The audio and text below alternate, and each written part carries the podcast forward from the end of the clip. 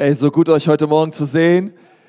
Schön, dass ihr da seid und äh, ich bin begeistert drüber. Wir sind in dieser Serie, die lautet Alles neu und wir reden darüber, wie Gott Neues tun möchte in unserem Leben. Aber bevor wir hier irgendwas machen, komm, lass uns doch mal unseren Freunden in Erlangen, unserem Standort dort mal ganz herzlich willkommen heißen. Wir lieben euch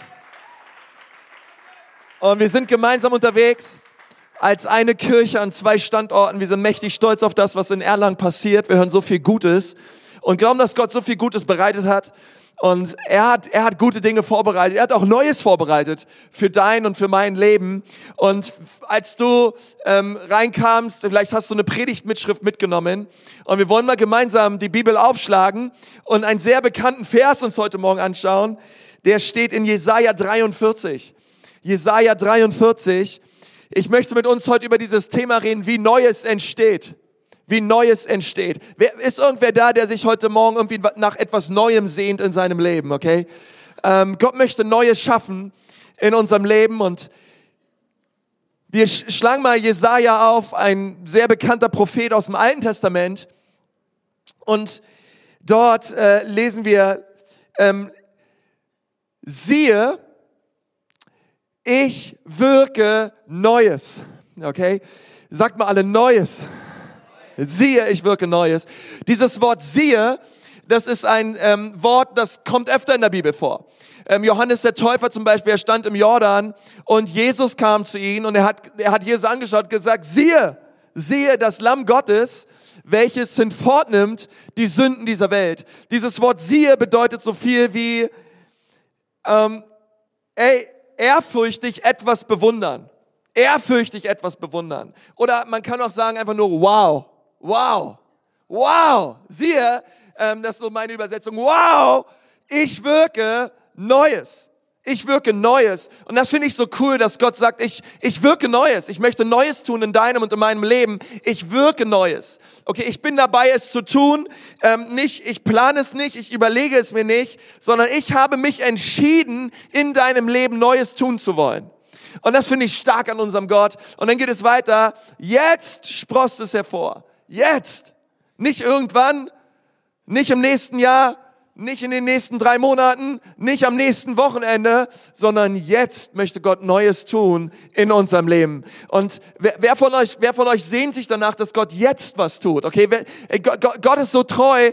Er, er, er sagt, hey, und ich, so, so oft ist es so, hey, wir haben, wir machen Dinge durch. Keine Ahnung, wir haben schlechte Nächte, wir gehen durch Krisen und durch Stürme durch in unserem Leben. Und Gott sagt in dieser Zeit, hey, jetzt möchte ich Neues tun in eurem Leben. Ich will einen Weg in der Wüste bereiten und Ströme in der Einöde. Erkennt ihr es nicht? Erkennt ihr nicht, was ich tun möchte in eurem Leben? Und ich möchte heute mit dir darüber reden, wie, wie Gott Neues schaffen kann in deinem Leben und in meinem Leben. Ich glaube, wir alle sehnen uns danach, dass Gott etwas tut. Ich habe das so auf dem Herzen, auch für diese Predigtserie, dass ich sage, so Gott, ich, ich sehne mich so danach, dass du Neues tust in meinem Leben. Ich wünsche mir einen geistlichen Aufbruch. Ich wünsche mir einen geistlichen Frühling. Gott, ich wünsche mir, dass du etwas tust in meinem Leben, Gott, was noch nie da gewesen ist. Gott, ich, ich habe Dinge durchgemacht, ich habe Dinge erlebt, Gott, aber ich danke dir, dass du ein Gott bist, der jetzt Neues tun möchte in meinem Leben. Ich danke dir, Gott, dass du nicht einfach Altes nimmst und es irgendwie mir neu vorsetzt, sondern du hast Neues bereit für mich. Und ich möchte so dich bitten, dass du dein Herz öffnest für das Neue, was Gott tun möchte in deinem Leben. Dass du sagst, Gott, ich, ich, ich bin hier, Gott, und wenn du was Neues vorhast, hier bin ich, Gott, tu es in mir, tu es in meiner Ehe, tu es in meiner Familie. Und dafür möchte ich nochmal mit uns beten und dann schauen wir uns gemeinsam diesen Vers ein bisschen näher an, okay? Herr Jesus, wir danken dir von ganzem Herzen, dass du Neues tust, Herr, in unserer Mitte. Gott, ich danke dir, dass du ein Gott bist, der Neues entstehen lässt, Neues aufsprießen lässt in unserem Herzen. Und Gott, ich bitte dich heute Morgen, dass du unsere Augen neu auf dich richtest, Herr, damit wir empfangen, Gott, was du sagen möchtest zu uns an diesem Morgen. Danke, dass du ein guter Gott bist. Danke fürs gute Wetter. Danke für gute Laune. Danke, dass du nicht nervös auf deinem Thron hin und her rutscht bei all den Dingen, die da draußen abgehen, Herr, sondern du bist in Kontrolle. Du bist der Herr. Du bist Gott. Und wir dürfen ganz und gar unser Vertrauen auf dich setzen. In Jesu Namen. Amen. Amen. Amen. Ruft mal alle Neues. Gott möchte Neues tun. Gott möchte Neues tun. Ähm, und Gott, Gott sagt hier also zu seinem Volk Israel, du musst wissen, Gott hat sein Volk, das sind seine Leute, das Volk Israel. Und Jesaja hat zu diesem Volk gesprochen. Und er hat zu ihnen in einer Zeit gesprochen, wo sie noch nicht im Exil waren, wo sie noch nicht verschleppt wurden nach Babylonien, aber er hat es prophezeit, dass die Zeit kommen wird. Er hat etwas gesehen, was noch nicht da war. Und er spricht zu diesem Volk und er, und er sagt zu ihnen, hey, es wird eine Zeit kommen, ihr werdet in, ihr werdet verschleppt werden, ihr werdet gefangen genommen werden. Ein Volk wird über euch einbrechen, ein König wird kommen und er wird über euch herrschen. Und die Geschichte sagt auch, dass es 100 Jahre später passiert ist und dass sie 70 Jahre lang im Exil waren in Babylonien. Und wenn wir also hier sind und wir sagen, Gott, wow, wir wollen, dass du Neues tust in unserem Leben. Gott, wir sehnen uns danach, dass du Wasser schenkst in der Wüste dass du Ströme schenkst in der Einöde, dann müssen wir das verstehen, dass Gott das in einer Zeit gesagt hat, wo es dem Volk Gottes sehr schlecht ging. Das Volk befand sich in einer dramatischen, schlimmen Zeit, einer Zeit der Abkehr, einer Zeit, wo sie ungehorsam waren gegenüber Gottes Volk. Und Gott, Gott sieht so sein Volk an. Gott sieht den Zustand seines Volkes, denn sein Volk liebt ihn nicht mehr so, wie es mal ihn geliebt hat. Und aber ist es nicht krass, dass Gott sagt, hey, ich bin barmherzig, ich bin langsam zum Zorn und groß an Gnade? Und Gott schaut sein Volk an und sagt, hey, ich weiß, wie ihr drauf seid und ich sehe euer Herz, aber ich möchte euch dennoch sagen, ich möchte Neues wirken. Ich werde Neues schaffen in eurer Mitte. Und in unserem Leben ist es genauso. Gott sieht dich. Gott sieht die Wüstenzeit, die du durchmachst. Gott sieht die Tränen, die du, die, die, die du weinst. Gott, Gott kennt dein Herz. Und Gott spricht heute Morgen in deine Situation hinein. Ich wirke Neues. Und mein Herz ist es als dein Pastor, dass wir das heute Morgen im Glauben annehmen. Dass wir sagen, Gott, ich mache Mist durch. Gott, ich gehe durch schwere Zeiten, aber hier bin ich, Herr, und ich glaube und vertraue dir, dass du Neues tun wirst in meinem Leben. Und Gott spricht es dir zu. Das ist nicht nur etwas, was Gott damals gesagt hat zu irgendwelchen Leuten, sondern Gott sagt es heute Morgen zu dir. Ich möchte Neues schaffen in deinem Leben. Denn sein Herz ist es immer zu segnen. Wusstest du das? Gottes Herz ist es dein, dass du seine Gnade und seine Güte erlebst für dein Leben. Und Gott wollte schon immer sein Volk segnen. Gott wollte nicht nur sein Volk segnen, sondern Gott wollte auch, dass sein Volk ein Segen ist für andere Völker. Und und wenn Gott etwas Neues tut in unserem Leben, dann bedeutet das nicht lediglich, keine Ahnung, dass Gott uns ein neues Auto schenkt oder äh, vielleicht sagst du, ich brauche eine neue Arbeitsstelle oder ich brauche einen neuen Freund oder ähm, Dinge laufen nicht mehr so, wie sie sind. Und es gibt tolle, tolle Segnungen, verstehst du? Es gibt tolle materielle Dinge, ohne Frage, äh, womit Gott uns beschenken kann. Aber das, worüber Jesaja hier redet, es ist vorrangig etwas Neues, was Gott in uns tun möchte. Es ist nicht so sehr, dass Gott sagt, ich möchte alles um dich herum neu machen, sondern ich möchte etwas in dir neu machen. Ich möchte etwas mit deinem Herzen tun. Ich möchte etwas mit deinem Denken tun. Ich möchte etwas mit deiner Einstellung tun. Ich möchte dir einen geistlichen Aufbruch schenken. Ich möchte etwas an deinem Herzen tun. Und ihr Lieben, jetzt mal unter uns. Ging es uns nicht am besten, als unser Herz am meisten brannte? Geht es uns nicht am besten, wenn wir am dichtesten bei Jesus sind? Geht es, mehr, spür, verspüren wir nicht die größte Freiheit im Leben und die größte Freude am Leben, wenn wir an seinem Herzen sind? Und Gott sagt hier zu seinem Volk, er kommt zu meinem Herzen. Ich möchte euch was Neues schenken. Ich möchte euch eine neue Begegnung schenken mit mir. Ich möchte euch, ich möchte euch geistlich erneuern. Und ich merke so wirklich, wie wir das brauchen als Kirche. Ich merke, wie wir hier viele Leute sind, die uns, auch die unsere Gottesdienste besuchen und ihr seid oft spirituell auf der Suche. Ihr merkt, hey, irgendwas in meinem Leben, irgendwas fehlt mir. Und ich möchte auch dir zusprechen, Gott möchte Neues tun in deinem Leben. Gott weiß, dass dir was fehlt und das ist er selbst. Es ist eine Beziehung zu ihm. Er hat dich gemacht. Er weiß am allerbesten, was du brauchst. Und deswegen sagt Gott zu Abraham, du sollst ein Segen sein. Er schaut Abraham an, der Vater vieler Völker, der Vater des Glaubens. Und er schaut ihn an und, sagt, und er sagt zu ihm in, in 1. Mose 12, du sollst ein Segen sein. Ist interessant, Gott sagt nicht zu Abraham, du sollst gesegnet sein, sondern du sollst ein Segen sein. Denn wenn du ein Segen bist, dann bist du auch gesegnet und, und bist ein Segen für viele Menschen. Gott sagt zu Abraham, alles, alle Menschen, die mit dir zusammen sind, sollen gesegnet sein. Alles, was du anfasst, alles, was du berührst, alles, was du anpackst, wird gesegnet sein, weil du bist ein Segen. Und das war Gottes Herzschlag für sein Volk. Und es ist Gottes Herzschlag für dich. Du sollst ein Segen sein. Aber wie kann es, wie, wie, wie kann es passieren, dass wir ein Segen werden? Wie kann es passieren, dass Gott uns segnet und Gott Neues tut in unserem Leben? Jesus möchte Neues wirken und ich möchte dir deswegen helfen, über einige Hindernisse hinwegzukommen, einiges zu überwinden, was uns davon abhält, dass sein Segen in einem vollen Maß auf uns kommt. Und wir wirklich merken, wow, krass Gott, du segnest mich. Du segnest meine Ehe, du segnest mein Geschäft, du segnest, du segnest das Werk meiner Hände. Was hält uns davon ab? Nun, ähm, oft halt gibt es Dinge, die uns davon abhalten, Gottes Segen in einem vollen Maße zu genießen. Oft ist es Sünde. Oft ist es Ungehorsam. Manchmal ist es Verdammnis, manchmal sind es Ängste. Es sind einfach Dinge, die uns davon abhalten, Gott in einem vollen Maße zu erleben und zu sehen. Aber ist irgendwer dankbar heute Morgen, dass Jesus Christus gekommen ist? Dass er alle Schuld, alle Verdammnis, allen Ungehorsam, allen Unglaube und alle Angst am Kreuz auf sich genommen hat, damit wir frei sein können davon. Weißt du, wenn als Jesaja das gesagt hat, das Neue, was Gott tun möchte, hey, da hat er etwas gesehen, was keiner zu dieser Zeit sah, nämlich, dass ein Retter kommen wird, dass ein, dass ein Kind geboren wird in einer Grippe, in einer Krippe, ähm, geboren in einem Stall ähm, aufgewachsen in einem Volk, welches ihn zwar sah, aber ihn nicht annahm, gestorben an einem Kreuz, damit du und ich, damit wir frei sein dürfen, damit der Weg zu dem Segen Abrahams in Fülle völlig frei ist. Völlig frei ist. Völlig frei ist. Und, und deswegen gibt es für uns heute Morgen keine Ausrede, nicht Neues erleben zu können von Gott. Damals war es viel komplizierter, ihr Leben. Wenn du damals frei werden wolltest von Schuld und von Sünde, hey, da gab es einen langen, komplizierten Weg, da gab es Opferrituale, da musstest du sehr viele Gesetze und Regeln einhalten und dann warst du immer noch nicht ganz sicher, ob Gott für oder gegen dich ist. Aber Jesus kam und wir lesen in, in Römer 8, Vers 35, wer will uns scheiden von der Liebe des Christus? Drangsal oder Angst oder Verfolgung oder Hunger oder Blöße oder Gefahr oder Schwert.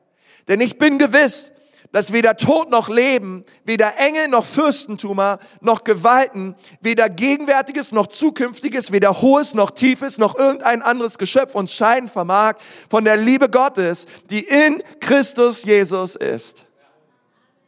Nichts kann uns scheiden von Jesus. Jesus ist gekommen und er hat den Weg freigemacht, damit du ein Segen bist, damit du gesegnet wirst. Jesus, Jesus hat es getan und und ich glaube, ich glaube, dass das, was hier steht, dass mich nichts von der Liebe Gottes trennen kann, außer, außer mein Unglaube. Außer mein Unglaube. Weil das kann alles wahr sein, was wir hier gelesen haben, dass uns nichts trennen kann. Es kann alles wahr sein, aber wenn ich es nicht glaube, wenn ich nicht glaube, dass es wahr ist, dann wird dieser Vers seine Kraft in meinem Leben auch nicht entfalten. Das bedeutet, wir müssen mit Glauben an diese Verse gehen und sagen, Gott, wir glauben das, was hier steht, dass mich nichts trennen kann, davon ein Segen zu sein. Dass mich nichts trennen kann von deiner Liebe. Dass mich nichts trennen kann von deiner Vergebung. Dass mich nichts trennen kann davon, dass ich völlig gerecht und frei vor dir stehe. Nichts kann mich trennen von dir. Und wir nehmen es im Glauben an, dass die Liebe Gottes in vollem Umfang und Maß in meinem Leben sichtbar wird. Gott wollte sein Volk segnen und sie sollten ein Segen sein für alle Nationen. Aber das Problem war, dass das Volk Gottes sich selbst blockierte von diesem Segen durch ihren Ungehorsam, durch ihr Unglaube. Und deswegen war nicht nur dieser Segen, der von Gott zu ihnen kam, blockiert, sondern auch natürlich der Segen, den sie anderen Menschen zuteil werden lassen sollten, war blockiert. Und das ist ja immer wichtig, weil es ist immer beides, weil wenn Gott dich segnet, dann segnet er dich, damit du ein Segen bist für andere.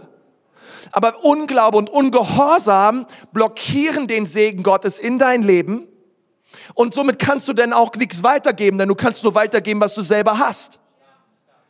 Und, Gott, und deswegen, Gott möchte, dass es ein Fluss ist, okay? Von seinem Thron der Herrlichkeit, seinem Thron der Gnade kommen die Segnungen in Christus Jesus auf dein Leben, damit sie durch dein Leben andere Menschen bereichern. Und Gott, Gott, das sind Gottes Pläne und Gottes Absichten für dein Leben. Und Jesaja wusste das. Er wusste, dass es diese Zeit geben wird, wo sie gerichtet werden. Er wusste, dass es diese Zeit geben wird. Sie war noch nicht da, aber er hat es prophetisch gesehen, dass sein Volk gefangen werden wird. Gefangen genommen wird. Ist interessant, gesegnete Menschen können gefangen sein. Das Volk Gottes war gefangen, es war gefangen. Ähm, und zwar nicht nur, nicht nur körperlich gefangen, sie waren emotional gefangen, sie waren in ihrer Denkweise gefangen. Sie wurden verschleppt nach Babylon und dort waren sie weit, weit, weit, weit weg von der Mission und von der Bestimmung Gottes für ihr Leben. Und die Mission, zu der Gott sie berufen hat.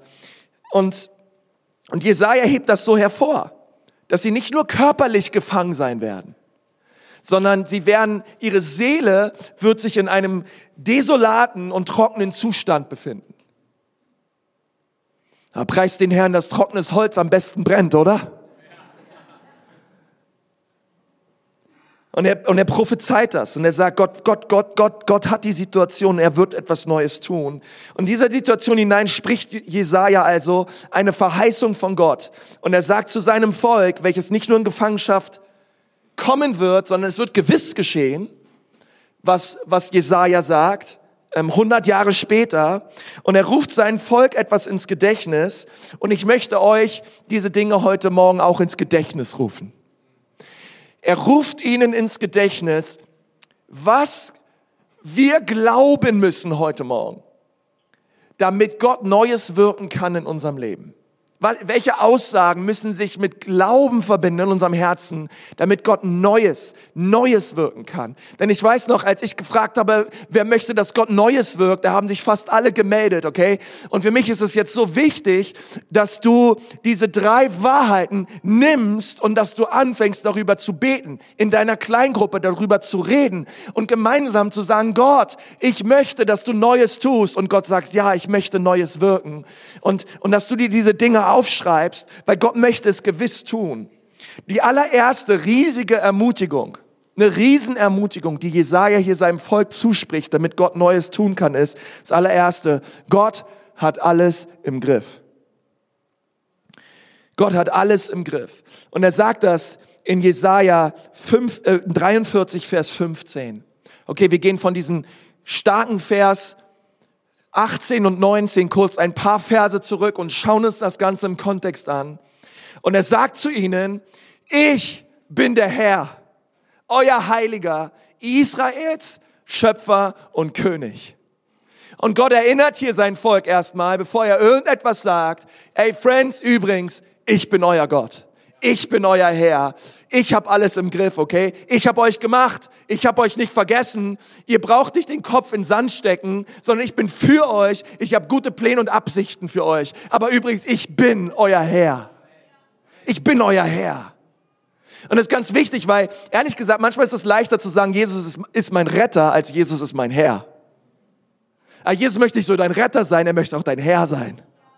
Und er erinnert hier sein Volk und sagt zu seinem Volk, hey, übrigens, ich bin euer Herr. Das bedeutet, ich bin euer Herrscher. Ich, ich, bin, ich bin aber ein guter Herrscher mit guten Absichten und Plänen für euch. Aber es ist so wichtig, bevor ich irgendetwas Neues tun kann in eurem Leben, dass ihr es glaubt, dass ich der Herr bin. Dass ich, dass, und, und es ist so wichtig für uns zu sagen, Jesus, sei du mein Herr. Das bedeutet, ähm, ich, ich, ich nehme Jesus mit hinein und ich und ich, ich nehme ihn mit hinein im Gebet und ich sage, Vater, nicht mein Wille, sondern dein Wille geschehe in meinem Leben. Du, denn du bist mein Herr.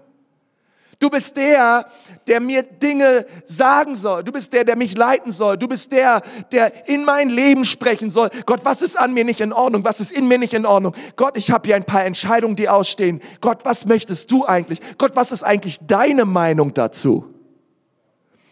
Das bedeutet, dass Gott mein Herr ist. Und wenn er etwas sagt, dann heißt es, ja Herr, ja, Da gibt es kein Verhandeln, da gibt es kein Vielleicht oder mal gucken, ob es mir gerade reinpasst. Sondern wenn Jesus dein Herr ist, dann bedeutet es, dass wir die Position einnehmen und wo wir, wo wir einfach nur eins sagen können. Ja und Amen. Ja und Amen. Gott, du hast die Kontrolle in meinem Leben. Du hast es im Griff, Herr. Es sieht vielleicht gerade nicht so aus, als wenn in meinem Leben alles, alles so geordnet abläuft und gut abläuft, Gott, aber ich danke dir, du hast die Dinge im Griff. Und ihr Lieben, jeden Tag müssen wir diese Entscheidung treffen. Jeden Tag müssen wir uns fragen, habe ich mein Leben im Griff oder hat Gott es im Griff? Bin ich der, der hier die Entscheidung trifft oder ist Gott es, der die Entscheidung trifft? Jeden Tag gibt es diese, diesen Kampf und wir sind sein Volk und wir dürfen sagen, Jesus, bitte entscheide du. Jesus, bitte sprich du. Ich rufe aus, du bist mein Herr, du bist mein König, du bist, und es ist so cool, er sagt, euer Heiliger. Ist es nicht cool, dass unheilige Menschen wie du und ich gerechtfertigt worden sind durch das Blut Jesu und wir dürfen Gott nun unseren Heiligen nennen? Die, die wir nie zu ihm kommen durften, aber nun zu ihm kommen dürfen durch das, was Jesus getan hat. Er ist unser Heiliger. Gott, ich gebe dir alle Kontrolle ab in meinem Leben und du bist mein Herr. Das zweite ist, Gott hat, Gott hat dich schon mal, schon einmal gerettet. Gott hat dich schon einmal gerettet. In Vers 16 geht es dann weiter. So spricht der Herr, der einen Weg durch das Meer bahnte, einen trockenen Pfad durch mächtige Fluten. Es ist so interessant, dass Jesaja an diesem Punkt zurückgeht und das Volk Gottes an die Güte und an die Treue Gottes erinnert. Und er nimmt sie zurück in der Geschichte und erinnert sie an etwas. Und als sie das etwa, als sie das hörten, dass, dass Jesaja sagt, er macht einen Weg durch das Meer, und er macht es trocken. Er macht einen Weg durch, durch mächtige Fluten. Dann wurden sie mit zurückgenommen in die Geschichte Israels. Da dachten sie sofort an Mose. Da dachten sie sofort an die zehn Plagen. Da dachten sie sofort an das Meer, welches Gott geteilt hat. Und, und sie realisierten, hey, wir waren mal Sklaven. Und zwar nicht nur für eine kurze Zeit, sondern über 400 Jahre waren wir versklavt, aber Gott hat uns gerettet. Aber Gott hat uns befreit. Er hat es schon einmal getan. Er hat uns schon einmal gerettet. Er hat uns schon einmal befreit. Wir waren nicht in seiner Bestimmung. Wir waren nicht in der Mission und in dem Segen, zu dem Gott uns bestimmt hat. Aber Gott hat uns schon einmal errettet. Und, und er will es wieder tun. Okay? Hey, heb mal deine Hand, wenn du glaubst, dass Gott auch in deiner Wüste einen Weg bahnen möchte, okay? Wer, wer glaubt das heute mal? Gott, Gott, es ist wahr, Gott möchte auch einen Weg bahnen in deiner Wüste. Und er sagt auch zu dir, hey, schau, ich habe schon einmal getan. Ich habe dich schon einmal errettet. Ich habe dich schon einmal neu gemacht, okay? Ganz viele von euch, ihr seid hier, weil Gott euch errettet hat. Weil Gott euch herausgeholt hat aus, dem, aus, aus so viel Kaputtheit und so viel Mist und so viel, und so viel Traurigkeit und aus euren Sünden und aus eurer Schuld. Jesus hat euch befreit. Er hat euch errettet. Und er holt hier das Volk Israel ab mit diesen Worten und sagt, hey, ich habe schon mal getan. Erinnert euch daran. Ihr wart, ihr wart gefangen und, und ich möchte euch auch sagen, diese Gefangenschaft damals in Ägypten, das war nicht der Wille Gottes. Und die Gefangenschaft in Babylonien, das ist auch nicht der Wille Gottes aber ich bin mit euch, ich habe das Ding im Griff und ich habe euch schon einmal gerettet und ich werde es wieder tun. Wir lesen in Vers 17, ich rief Streitwagen und Pferde, Heer und Befehlshaber herbei und ich ließ sie umkommen, damit sie nie mehr aufstehen. Sie wurden ausgelöscht und sind wie ein Docht verglommen. Es ist so krass, was Gott tat. Gott hat sein Volk befreit mit einer mächtigen Hand in Ägypten. Es ist so unglaublich, was Gott damals getan hat. Das waren so unglaubliche Wunder. Und als die Leute daran gedacht haben, hey, da ging ihr Herz auf. Sie, sie, waren, sie waren voller Freude, die haben angefangen zu, zu singen, die haben damals angefangen zu tanzen. Sobald sie daran gedacht haben, was Gott in der Vergangenheit in ihrem Leben getan hat, die Leute waren außer sich.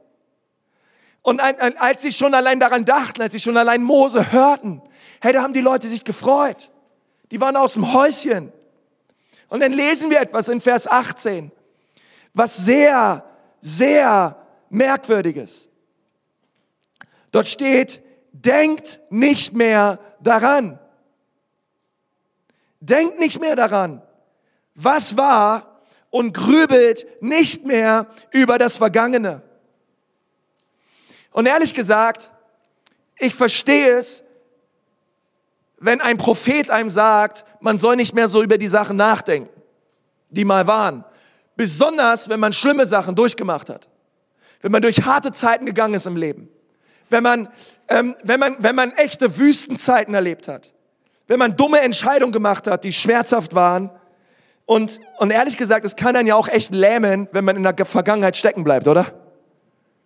Und ich verstehe es, wenn man sagt, hey, denk da nicht mehr dran, bleib nicht mehr in der Vergangenheit, deine Vergangenheit war schlimm, okay? Aber preis den Herrn, Jesus hat dich errettet, Jesus hat dich neu gemacht, er hat dir eine neue Zukunft geschenkt, er schenkt dir eine neue Gegenwart. Und, und manchmal ist es ziemlich, manchmal kann es leicht sein, nicht mehr an das Vergangene zu denken, wenn die dummen Entscheidungen und die Dinge, die du falsch gemacht hast, 21 Jahre zurückliegen. Und es fällt uns leicht. Aber was ist eigentlich mit den dummen Entscheidungen und den Dingen, die du und ich getan haben letzte Woche? Was ist eigentlich mit den Dingen, die du gestern getan hast? Sie sind, weißt, weißt was damit ist? Je, Jesus, Jesus ist für diese Dinge genauso da, wie die, für die Dinge, die vor 21 Jahren passiert ist. Und sie sind, sie sind genauso unterm Blut. Sie sind genauso vergeben und sie sind genauso vergessen.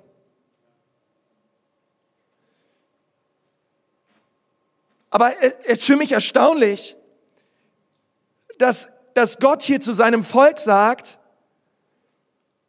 denkt nicht mehr daran. Vergiss die Vergangenheit, was Sinn macht, wenn wir über Versagen und Schmerz reden.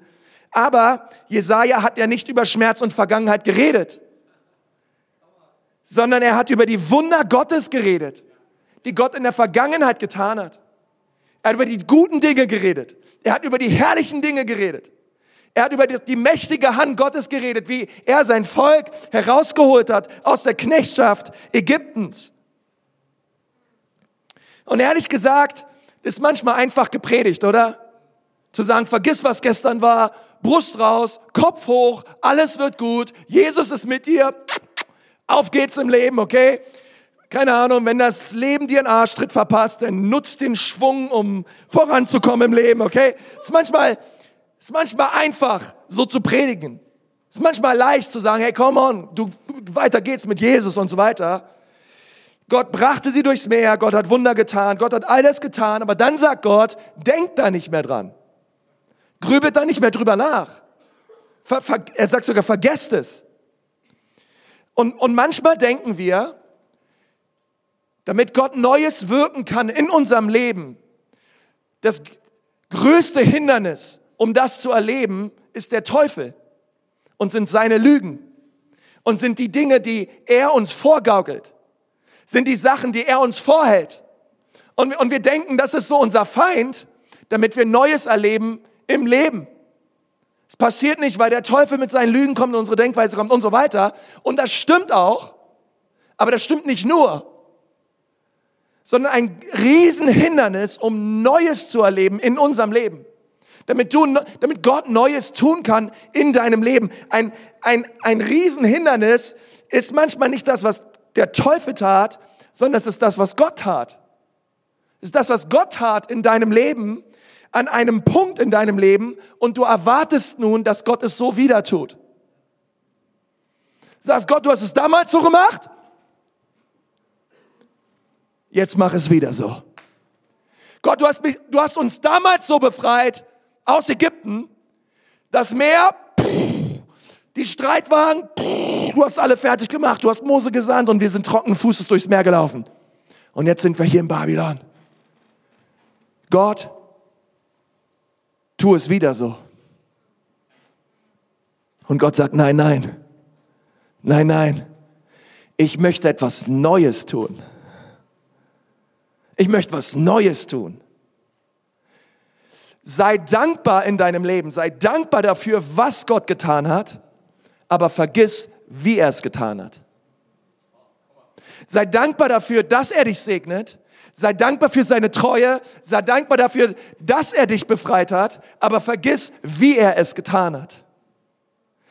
Denn sonst, wenn wir es nicht tun, suchen wir die Form, suchen wir das System mehr als den Geber.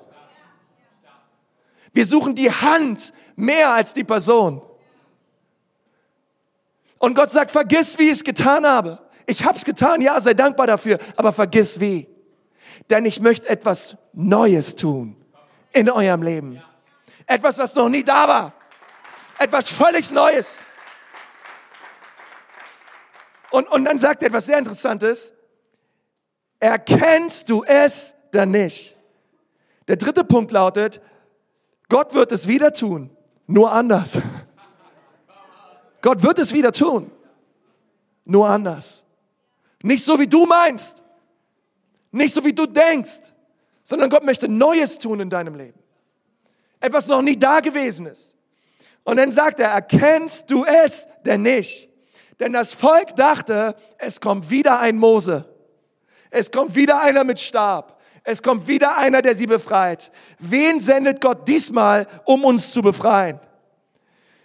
Und er sagt er, hey, schaut nicht danach und denkt nicht darüber nach, wie ich es getan habe, sondern ich habe einen neuen Weg. Übrigens, sie dachten es ja, bis Jesus kam. Sie sagten auch, Jesus wird genauso ein Mose sein, der sie befreit von den Römern, der sie politisch befreit. Und Gott sagt, nein, nein, nein, nein, nein. Es ist was völlig Neues, was ich tue. Es ist ein völlig neuer Tag. Und, und ich möchte sagen, Gott möchte Neues tun in deinem Leben. Vergiss, wie er es getan hat. Vertraue seiner Hand. Als Jesus auf dieser Erde war, er hat unglaublich, unglaublich stark das Reich Gottes gebracht in das Leben von Menschen. Die Bibel sagt, er hat blinde Augen geöffnet. Leute, die lahm waren, konnten wieder gehen. Er brachte Menschen unglaubliche Hoffnung und Heilung. Tote Menschen wurden auferweckt. Aber das Coole ist, er tat es immer anders.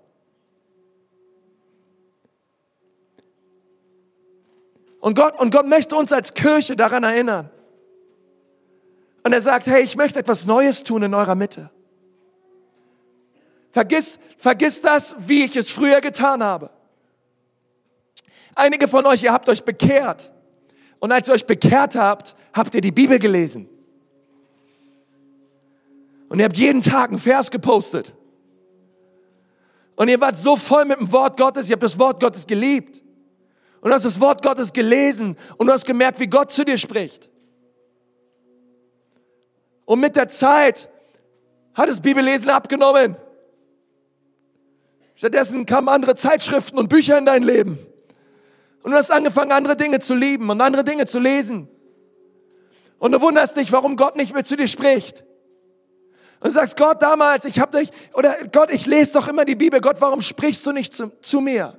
Und ich glaube, dass Gott durch sein Wort zu uns spricht. Aber weißt du, manchmal sagt Gott auch, hey, weißt du was? Ich möchte auch weiterhin zu dir sprechen, aber auf einer anderen Frequenz.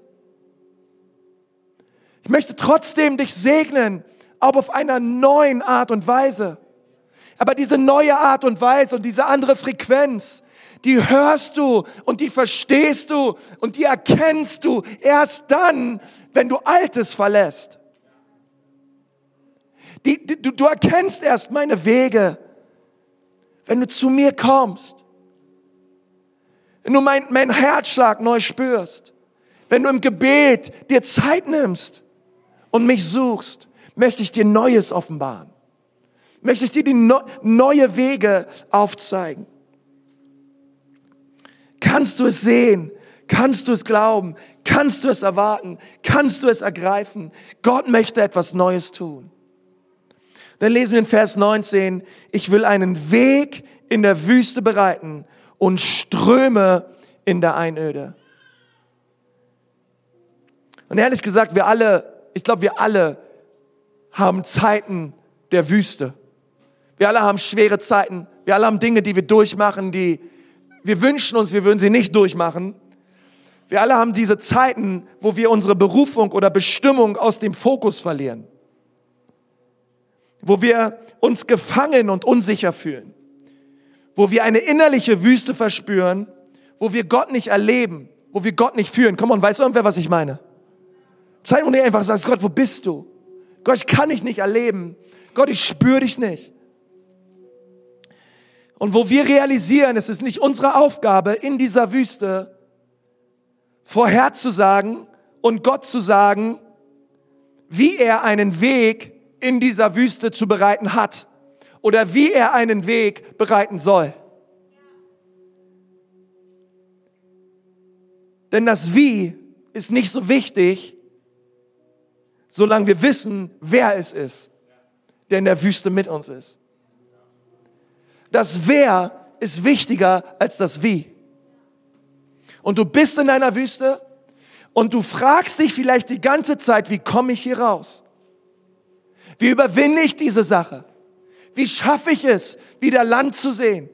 Und das Volk Israel, sie waren in einer totalen Sackgasse. Vor ihnen war das Meer, hinter ihnen waren die Berge. Sie haben schon gesehen, wie die Ägypter kamen. Oh, und sie haben Gott, Gott. Sie haben Gott gesucht. Mose hat Gott gesucht. Und er wusste nicht wie. Er wusste eins. Gott ist mein Herr. Gott ist mein Retter. Gott ist unser Schöpfer. Gott hat die Sache im Griff. Die Beziehung ist wichtiger als das Wie. Und so oft dreht sich alles in uns um das Wie. Wie komme ich jetzt hier raus? Wie Gott, wie, wir sagen Gott sogar, wie er es zu tun hat. Und Gott sagt, nein, nein, komm, such mich. Schau auf mich. Leb in Beziehung mit mir. Und du wirst sehen, wie ich Ströme, Ströme bereiten werde in der Wüste. Wie ich dich versorgen werde, wie ich dich segnen werde wie ich meine Hand auf dich legen werde. Komm und such mich. Denn bevor Gott etwas durch dich tun möchte, möchte er etwas in dir tun. Wer ist wichtiger als wie? Lass uns auf Jesus schauen. Die schlimmste Lüge lautet, deine Vergangenheit ist das Beste, was war. Okay, besser als deine Vergangenheit wird es in deinem Leben nie werden. Gott sagt, nein, das Beste liegt noch vor dir. Ich habe Neues für dein Leben bereitet. Ich habe Gutes für dein Leben bereitet. Hey, ihr Erlanger, es liegt so viel Gutes vor euch. Gott hat so viel Gutes bereit. Ja, komm mal, lass uns Jesus einen Applaus geben. Es ist wahr. Gott so viel Gutes bereitet. Und ich möchte gerne mit einem Vers abschließen. Der steht im Psalm 85, Vers 7. Der ist mir gestern so aufs Herz gekommen. Dort ist dieser Schrei von dem Volk Gottes. Und sie sagen, willst du uns nicht wieder neu beleben, damit dein Volk sich an dir erfreuen kann? Wie wäre es, wenn wir als ganze Kirche Gott bitten, Gott belebe uns neu. Gott belebe uns neu. Gott füll uns neu mit deinem Geist. Gott erfrische uns neu mit deiner Kraft.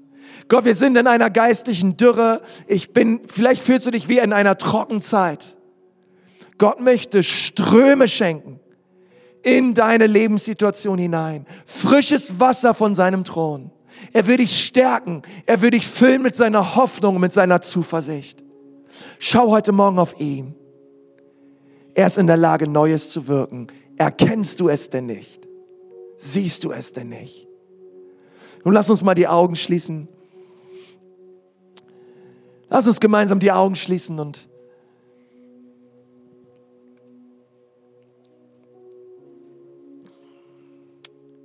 und Gott bitten, dass er heute Morgen uns berührt. Ich möchte heute gerne zwei Menschengruppen ansprechen in unserer Mitte. Die erste Gruppe sind die Menschen heute Morgen, die sagen, Pastor, ich befinde mich in einer Wüstenzeit. Ich befinde mich gerade in einen so schwierigen Zeiten. Ich, fühl, ich fühle mich wie in einer Trockenzeit. Und ich möchte Gott heute Morgen bitten, dass er Neues tut in meiner Wüste. Ich möchte Gott heute Morgen bitten, dass er mich berührt und dass er mich erneuert und dass er, dass er mich geistlich neu ausrichtet und neu stärkt. Herr, wenn du das bist, ich möchte dich gerne segnen, ich möchte gerne für dich beten. Herr, wenn du dich gerade in dieser Trockenzeit begibst, hey komm, heb doch mal kurz deine Hand. Ich möchte gern von hier vorne für dich beten. Einfach, wir sind unter uns. Hey komm, lass uns Lass uns beten. Oh Herr Jesus, danke für so viele Hände. Jesus, ich vertraue dir heute Morgen, dass du diese Menschen berührst mit der Kraft deines Geistes, dass du sie füllst, Herr, mit neuer Kraft, mit neuer Frische. Und Vater, wir rufen aus im Glauben, dass du Ströme schenkst heute Morgen in dem Leben dieser Menschen neues Wasser schenkst in der Wüste dieser Menschen. Herr, dass diese Trockenzeit eine Segenszeit wird, weil du wirst das Meer teilen und du wirst etwas Unglaubliches tun, was noch nie da war in dem Leben dieser Menschen, denn du liebst es, Neues zu tun. Gott, tu etwas Neues. Schenk geistlichen Aufbrüche, schenk einen geistlichen Frühling in Jesu wunderbaren Namen. Herr, rühre diese Menschen an, Herr. Wir vertrauen dir und wir preisen deinen wunderbaren Namen. Und hier sind andere Menschen heute Morgen. Ihr, ihr braucht ganz neues Leben. Und das ist das, was Gott uns verheißt in Jesus. Er möchte uns ein neues Leben schenken. Und du bist hier und du läufst noch mit deiner Schuld und mit deinen Sünden rum im Leben. Und Gott sagt dir, das brauchst du nicht. Du brauchst nicht länger mit deiner Schuld und mit deinen Sünden herumlaufen, sondern Jesus Christus hat am Kreuz alles für dich getan. Er hat deine Schuld und deine Sünden auf sich genommen. Und alles, was es jetzt braucht an diesem Morgen, ist es, dass wir im Glauben annehmen, was Jesus bereits getan hat. Sie sagen, Jesus, ich glaube, dass du für mich gestorben bist. Ich glaube, dass du mir meine Sünden und meine Schuld vergeben möchtest.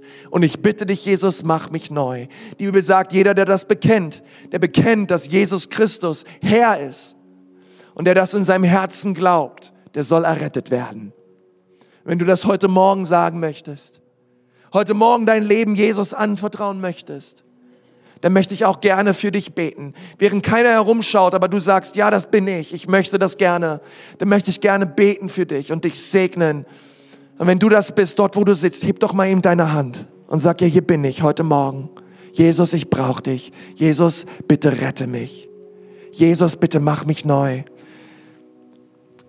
Danke, danke, danke, danke, danke, danke, danke. So viele Hände. Dankeschön, deine Hand sich auch. Danke, Jesus. Herr Jesus, wir danken dir von ganzem Herzen für diese Menschen, die gerade ihre Hand gehoben haben. Und Herr Jesus, wir beten als ganze Kirche für sie. Wir beten Gott, dass das ein Tag des Heils wird, ein Tag der Veränderung wird. Und Herr Jesus, dass sie innerlich so richtig sehen können, was du für sie getan hast. Gott, wir beten, dass sie umkehren von ihrem Leben, umkehren von ihrem alten Leben und sich dir voll und ganz zuwenden. Ich bete, Herr, dass du der Herr wirst in dem Leben dieser Menschen. Danke für einen neuen Tag. Danke für neue Gnade. In Jesu Namen. Amen.